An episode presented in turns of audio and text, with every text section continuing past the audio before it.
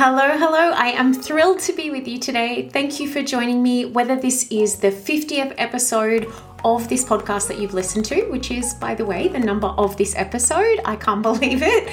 It could be your eighth, it could be your first. I want to welcome you and I want to say thank you. The ideas that I deconstruct, that I unpack in this podcast, and also the, the learning that I offer you I'm very conscious that they are not the, well, they're not yet the norm. Thanks to diet culture, thanks to fat phobia, thanks to white supremacy culture and all of the isms. So, here are two ways that you can help that change. The first is to rate, review, and subscribe to this show. Thank you. And the second is to share this, this show, this episode, an episode that's your favorite, with someone in your life who you think would really benefit from hearing the message. So if you are new around here or if you have been here 50 times before, I am Nadia Felsch. I'm an anti diet nutritionist and I'm an intuitive eating counselor. And in this podcast, we explore the practical aspects of leaving the diet mentality behind and finding your own food and body freedom. And in this episode, today I'm going to be exploring how to feel better from the food that you eat. Love that. I think it's so important. It's one of my favorite topics. And this is actually going to be part of a two part focus because there's a lot and I really want to spotlight the different aspects here. So this is part 1 and this part is going to be, you know, in in part deconstructing and unpacking what you have been taught about food and eating. So let's call that the relationship you have to food. And it's also going to be part invitation for you to explore these ideas so that you can learn them in a more practical sense. So, part deconstructing, part let's do the practical stuff. And I'm going to have an end of the episode really specific invitation of action for you. So be sure to stay listening for that. And in this episode, to be honest, you're probably going to want to take notes. So, as always, if you are walking, if you are driving, maybe that's not accessible to you, just have a look at the timestamp and come back to it. So, in this part one, this first part of the series of feeling better from the food you eat, I'm going to cover the most critical element of non diet nutrition.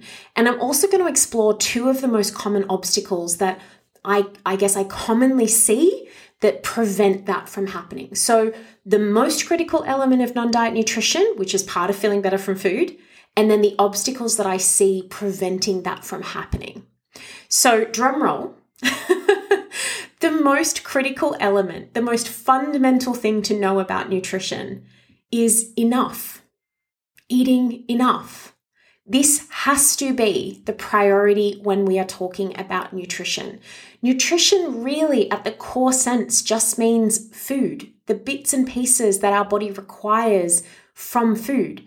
And so, therefore, the most just integral, important, imperative, all of the words the most important thing is that there is enough. And really and truly, the, the what matters really nowhere near as much if there isn't enough to begin with. And this is also about consistently getting enough for the most part. We are human. So, you know that feeling when you're sick? This this happens to all of us. You know, you have a low appetite and then maybe days later when you feel better, I hope, your appetite increases. You know, this is a really normal process that happens in our body in response to inadequate nutrition. And it also happens regularly when we are not eating enough regularly or we don't eat at consistent periods. And I think what's so sucky about this, again, thanks diet culture, thanks all of the systems that uphold it, this need that we have, this very fundamental need, is not something we actually tend to identify with or that we're familiar with even feeling and noticing. So here is a check in for you because I get that that might be where you're at. Eating enough is going to look in a really basic sense, like eating every two to six hours, and that's to keep our blood sugar pretty regulated. Now, I also acknowledge that's a big window of time. Is it two hours, Nadia? Is it three hours? Is it five hours? Of course, I can't tell you that.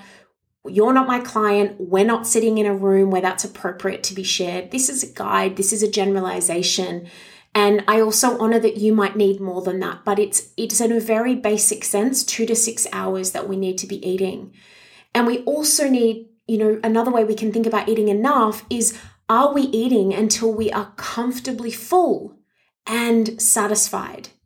And a way that we can do a check in there, and I talked about this on the pod before, is are we stopping seeking food? Is there enough? Are we are we kind of like cool? Now I get on to the next thing in my life.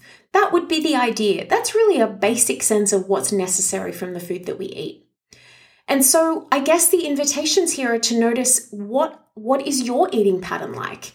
How does it feel when I talk about 2 to 6 hours? How does that land? Is that quite confronting? And I also want to acknowledge that there is nothing wrong with using a time frame or a structure, whether that's in the beginning, whether that's as a check-in, and also it might be because your neurodivergence can make attunement to our body connections and sensations, it can make that complex. So that's really the, the fundamental aspect of nutrition that we just want to skip over because diet culture and all the isms. You know, it, it's inconvenient to think that the answer is actually that that is the core thing to address. And it's the core thing I address with every single client. So now let's look at really what are those main obstacles to getting in the way of that? Because chances are that that might be where you're at. And I guess the key aspect here to begin with is neutrality. So, why can't you just eat what you want every two to six hours? Because that sounds pretty simple, and I honor that it might not be that for you. So, why can't you do that? And is it because you have a story about what you want is bad for you? So, I want to pose another question How is the pursuit of good working? So if you feel that your choices are bad and what you're doing is bad and all these foods are bad or most of these foods are bad, how is the pursuit of good working out? Because often what happens is that pursuit is pushing us further and further away from where we want to be. Our relationship to food, essentially, and all the things we've learned about eating, it's biting us in the ass it is the thing that prevents us actually from feeling good from the food we eat. And maybe there's ideals we're trying to fit into about how we eat. Maybe there's a, a vision of what our shopping, you know, supermarket grocery cart should should look like, or what our fridge should look like, or what our pantry should look like, what our plate should look like, what our bodies should look like, of course. And then there are meals that maybe, or foods that we feel a lot of pressure to eat. Maybe we rebel against that. Mm, no one's going to tell me what to do, even though we're telling us what to do. Diet culture, all of it. It's all noise. It's all what we've learned. And there might also be a lot of guilt that comes with your choices. So, actually, what's getting in the way of regular eating of what you want is your relationship to food. Because if we don't feel neutral to make those decisions, we need to look at the relationship. But there's also another part to this that's interrelated, and this is the second obstacle, and this is reality. Literally, I call it reality test. What choice is easy for you to make? What choice is convenient? What choice is preferable? Can you even start there? You might not end up there, that might not be what you always eat every day, but could you just start somewhere? And again, I want to honor the interrelationship here of the ideals and the guilt that we have that drives what we think we are meant to do, what we think is bad, what we don't end up doing. And also, fundamentally, for most humans that I work with at the very beginning, certainly not as we keep working together, there might well be a, a lack of critical human care and that might end up that food choices are the very last thing you think about in the worst possible time. But without eating enough, our body, which yes includes our brain, is stressed. We're in a chaotic state. We're more likely to make decisions that are, are kind of more like, hey, this is the best I can do, which I want to be, this is a judgment free place. That's okay. And it's possibly what feels crappy to you.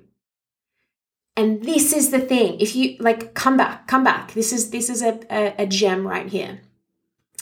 Diet culture teaches us to focus on the food or the food choice as the cause of the issue, right? So it, it it's it's very rarely that that's what's really going on, or at least that that's the only thing going on, or that that's the beginning of what's going on. So let me kind of paint you a story here with something that I hear really frequently is I'm always looking for food. Okay, that's a big sign you're probably not satisfied or eating enough or both. I'm eating too much.